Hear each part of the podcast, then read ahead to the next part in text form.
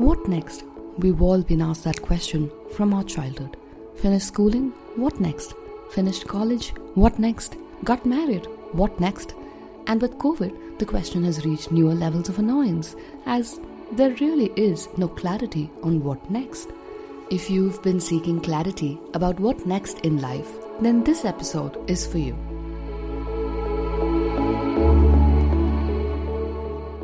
Hello, and welcome back to the deep dive series of the Being Miraculous podcast.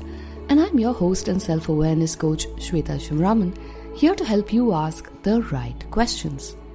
Today, we are going to reflect on identifying answers to the most dreaded question in adulthood what next? Not because society cannot shut up and expects us to have answers to these questions, but because having answers to these questions can help us navigate our lives in the right direction and steer towards a life we desire.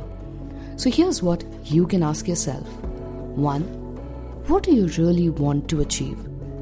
And don't answer this from where you are today, answer this from a futuristic perspective.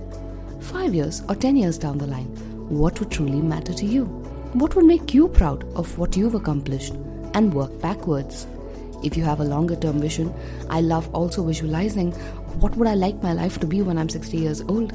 Uh, because then you really get a fresh perspective about what will matter at that point in time. Two what's important to you? In the rush to live and survive we miss out on asking the most important question in our lives. What do we really value a lot of times we take decision based on what's most accepted in the society. But if we were to leave the should do or the must do's, what is it that we really aspire? We need to check in inwards and identify that which matters most to us. 3. Where am I today and what's the gap? Once you know what you want to achieve and the values you'd like to hold as you achieve it, you come back to the present moment and see where you are today and where are the gaps between my reality and the aspirations? 4. What resources do I need to achieve this? Do I need to learn a skill, acquire a software, or partner with the right team? It is good to be resourceful on what will truly help you navigate the distance from where you are today or where you wish to be. Or if you have no clue about it, maybe a coach would be a starting point to identify all the other steps before and after this. Question number 5 who do you need to be to get there?